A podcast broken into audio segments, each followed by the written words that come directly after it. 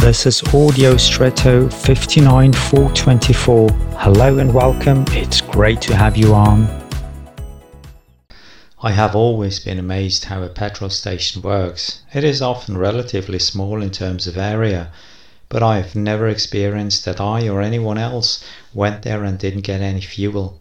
How does that work? Of course, there are relatively large logistics behind it and a large underground tank that has to be filled regularly so that the vehicles that come can fill up. It's the same in our lives. In order to have enough energy for all circumstances in life, we also need sources to fill us up, and not just when we need them, but beforehand. Otherwise, our reservoirs will be empty and thus our possibilities exhausted.